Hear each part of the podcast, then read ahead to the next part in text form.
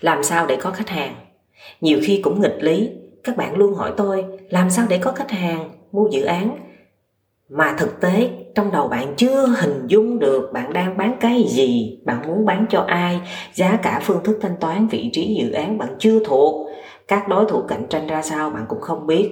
Những thông tin như thế các bạn còn chưa nắm rõ. Nhưng mà các bạn chỉ chú ý đến vấn đề làm sao để tìm được người mua. Tôi thấy câu hỏi này quá nóng vội và chập giật các bạn nên biết rằng kiến thức, thông tin về dự án cũng như về thị trường, khu vực bạn đang làm là vô cùng quan trọng. Bạn không nắm rõ thì hãy quên đi việc tìm kiếm khách hàng như thế nào. Bạn thử đọc câu chuyện sau. Cô hương đi vào tiệm mua giày trên đường Nguyễn Trãi, quận 1 cô Hương hỏi nhân viên ở đây là có loại giày nào xung quanh giá một triệu, một đôi không? Thế là nhân viên lính quýnh không biết chỗ nào để giày xung quanh giá một triệu vì không nhớ rõ những mặt hàng sản phẩm đang bán. Vì chờ đợi quá lâu và nhân viên tư vấn cũng không chuyên nghiệp nên cô Hương đã qua tiệm kế bên mua. Vấn đề ở đây là gì?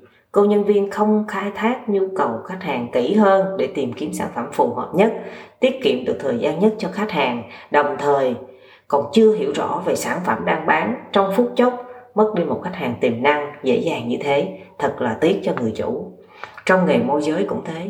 Bạn nắm rõ càng kỹ, càng chi tiết thông tin, điểm mạnh, điểm yếu của dự án, giá cả phương thức thanh toán của dự án, cũng như của đối thủ cạnh tranh trong khu vực bạn đang làm.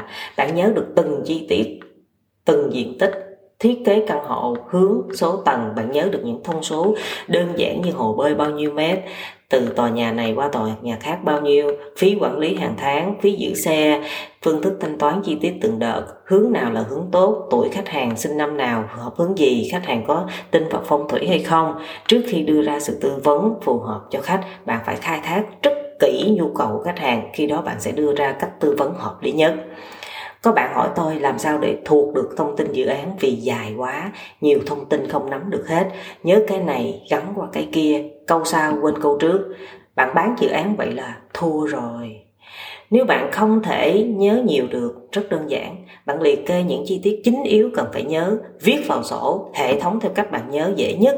Sau đó bạn tập nói, tập thuộc. Những thông số này qua việc tư vấn những người thân trong gia đình bạn, những người bạn bè, những người bạn gặp mỗi ngày. Như cô bán bánh mì, cô bán nước, ai bạn cũng có thể tư vấn với một tâm thế không biết, không cần biết họ có mua hay không chỉ cần bạn được tư vấn cho họ bằng thực hành được kiến thức bạn đang cần, phải nhớ là đủ rồi. Cứ như thế, bạn nhớ dần dần lên. Đồng thời, những người bạn tư vấn cho họ họ sẽ đặt cho bạn những câu hỏi, câu nào trả lời được thì càng tốt. Câu nào bạn bị bí, không trả lời được thì phải đi hỏi những người mà có thể khả, có khả năng trả lời cho bạn. Đó chính là những người quản lý hay những người đồng nghiệp của bạn. Bạn phải hỏi để chi? Để bạn học ra cái cách và đưa ra những cái lý lẽ để thuyết phục khách hàng kế tiếp như thế nào. Rồi bạn tự chiêm nghiệm, đúc kết lại sẽ ra được câu trả lời thuyết phục từ bản thân. Bạn nắm rõ nhiều thông tin sẽ giúp bạn nổi bật hơn, chủ động hơn trong nhóm làm việc. Khách hàng sẽ tin tưởng vào khả năng của bạn hơn qua cách trả lời lưu loát, chính xác và nhanh chóng. Gặp khách hàng, hãy ráng nở nụ cười cho tươi chào hỏi khách hàng vui vẻ, hoạt bát, cởi mở, bớt ích kỷ, bớt nhỏ nhặt, chia sẻ, giúp đỡ đồng nghiệp, đối tác khách hàng một cách nhiệt tình. Làm việc rõ ràng, có quy tắc, hẹn phải đúng giờ, đến trễ phải biết thông báo, biết xin lỗi. Ngoài ra, đường xá đi lại cũng phải tranh tròn biết đường nào đi, giờ nào sẽ kẹt xe, phải biết nhiều quán. Đa dạng, bạn phải luôn cập nhật kiến thức xã hội, luôn vui vẻ và nhiệt tình thì chắc chắn ai cũng muốn làm việc với bạn thôi. Ngược lại, việc tìm kiếm mối quan hệ, kết nối sẽ gặp rất nhiều trở ngại khi chính bạn chưa mở lòng chưa tự tin dẫn đến việc gặp khách, gặp vấn đề gì với khách hàng, bạn sẽ bị bí, không biết trả lời như thế nào.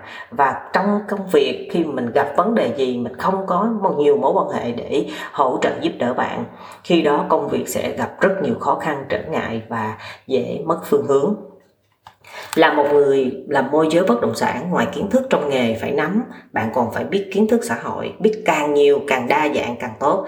Tôi thường học những kiến thức không làm ra tiền, nhưng giúp tôi bắt đầu một câu chuyện hay tạo mối quan hệ với người lạ một cách tự nhiên nhất.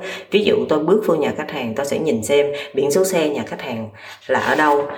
Vì nhìn số tôi biết biển số xe đó thuộc tỉnh nào. Biển số xe bắt đầu từ 11 đến 99 tỉnh đó có gì nổi bật, có sự kiện gì vừa xảy ra, hay thông tin gì đang nóng? Tôi nhìn xung quanh nhà, tôi thấy có những bức tranh. Tôi xem bức tranh đó và tôi để ý tranh đó là tranh gì. Tôi để ý xem chủ nhà tôn giáo nào, đạo gì và nhà của khách hàng có mấy người con thường trên tường sẽ treo hình con đặt thành tích. Con có học trường quốc tế hay không? Khách hàng đã từng đi du lịch ở đâu? Nhà có dữ liệu liên quan gì đến phong thủy hay không? Từ rất nhiều yếu tố nhỏ, tôi đã có câu chuyện mở đầu với khách hàng.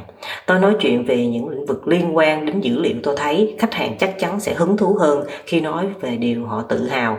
Sau đó tôi mới đi vào vấn đề chính yếu. Vì vậy, tạo dựng mối quan hệ với khách hàng tự nhiên gần gũi hơn rất nhiều. Vô làm việc coi sổ hồng, giấy tờ, bắt đầu câu chuyện càng dài hơn. Vì cầm một cái sổ hồng trên tay, tôi có thể khai thác được rất nhiều vấn đề. Ít nhất là đã có trong đầu khoảng 10 câu hỏi kế tiếp để có thể trao đổi với khách. Đối với tôi, kiếm khách hàng không hề khó. Khó là làm sao giúp được khách hàng tốt nhất, mang đến lợi ích cho họ cao nhất để họ hài lòng nhất.